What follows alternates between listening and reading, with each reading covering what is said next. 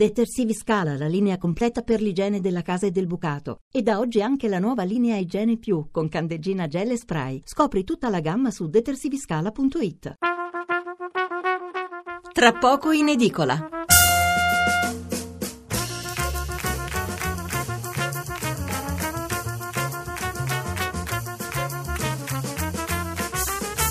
Buonasera, buonasera da Massimo Cecchini, benvenuti all'ascolto di Tra poco in edicola, la rassegna stampa notturna di Radio 1. Stefano Mensurati ancora influenzato, lunedì comunque dovrebbe tornare qui insieme a voi.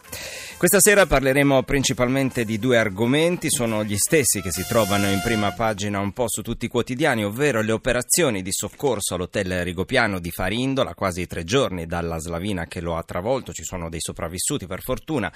Approfondiremo questo argomento con uno dei nostri inviati, Ferdinando Tarsitani, poi avremo in collegamento anche un soccorritore, poi il geologo Mario Tozzi, un giornalista del quotidiano Il Centro di Pescara e il presidente dell'Istituto Nazionale di Geofisica e Vulcanologia. Poi se le linee ce lo permetteranno anche il sindaco di Farindola, Ilario Lacchetta.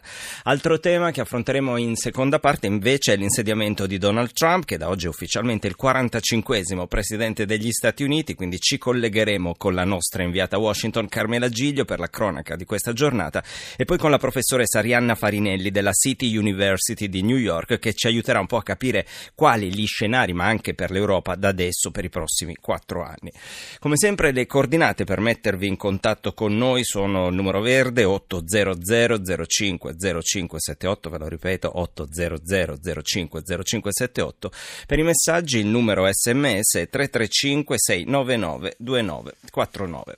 Iniziamo subito dalle prime pagine dei quotidiani, partiamo da quelli a maggior tiratura, come sempre a quest'ora c'è e abbiamo solo il titolo di apertura, Corriere della Sera ovviamente in prima pagina la tragedia e le operazioni di soccorso in Abruzzo, l'hotel travolto dalla slavina, il titolo è 10 10 vivi nell'hotel. Questo è il titolo d'apertura del Corriere della Sera. Titolo simile, La Repubblica, un urlo nel ghiaccio, sono vivi.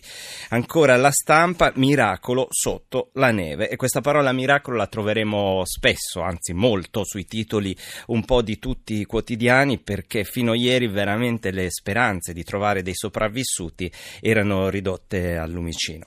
Sulle 24 ore, anche qui abbiamo la doppia apertura, Slavina sull'hotel in Abruzzo, 10 sopravvissuti, 4 sono bambini, tutti i bambini sono stati salvati. Gentilone dice l'Unione Europea capirà l'emergenza in riferimento ai conti pubblici italiani, lo sforamento che l'Unione Europea ci contesta, quindi con questa nuova emergenza magari ci sarà un pochino più di flessibilità che tanto viene richiesta. Centropagina invece il titolo di tipo economico dedicato all'insediamento di Donald Trump, il titolo è Trump compra e assumi americano. Il Sole 24 ore scrive il tycoon giura da presidente presidente all'insegna di American First, quindi l'America prima di tutto, poi dice basta spendere miliardi per difendere gli altri, il paese sarà ricco e prospero.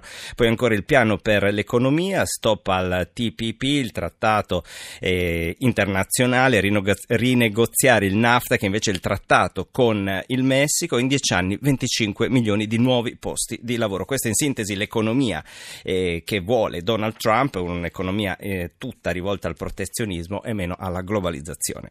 A venire ancora eh, la prima pagina, l'apertura è dedicata sempre alla tragedia, alle operazioni di soccorso a Rigopiano, il titolo è La vita chiama sotto la neve, individuati 10 sopravvissuti, 5 già estratti dall'hotel distrutto, lotta contro il tempo dei soccorritori a Rigopiano, ma in 13 ancora non rispondono. Trovati morti, 3 dispersi nel Teramano e questa è un'altra vicenda, si tratta delle persone di cui non si avevano più notizie da qualche giorno, sempre in Abruzzo proprio per il maltempo e le bufere di neve il governo estende lo stato d'emergenza e sblocca 30 milioni. Sono i primi 30 milioni sbloccati dal governo. Poi c'è un'intervista a Romano Prodi. Prodi serve un nuovo riformismo, disuguaglianza e populismo, questo è il titolo, e l'Europa ora si sbrighi a ripensarsi. Quindi da uno dei fautori della più recente Unione Europea arriva proprio eh, il, il, pungolo, le, l'esortazione a eh, rinnovarsi proprio all'Europa. Poi ancora brutta notizia che arriva sempre dal Medio Oriente, Siria, il Daesh, quindi l'ISIS devasta ancora una volta Palmira, ha battuto il teatro, uno dei pochi